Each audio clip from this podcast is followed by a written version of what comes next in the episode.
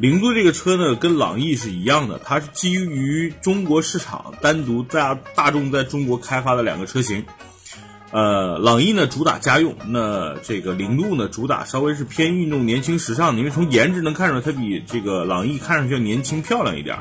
呃，整个车呢车身也会比朗逸低，所以它主打的有点像思域那个范儿，就是操控、驾驶乐趣。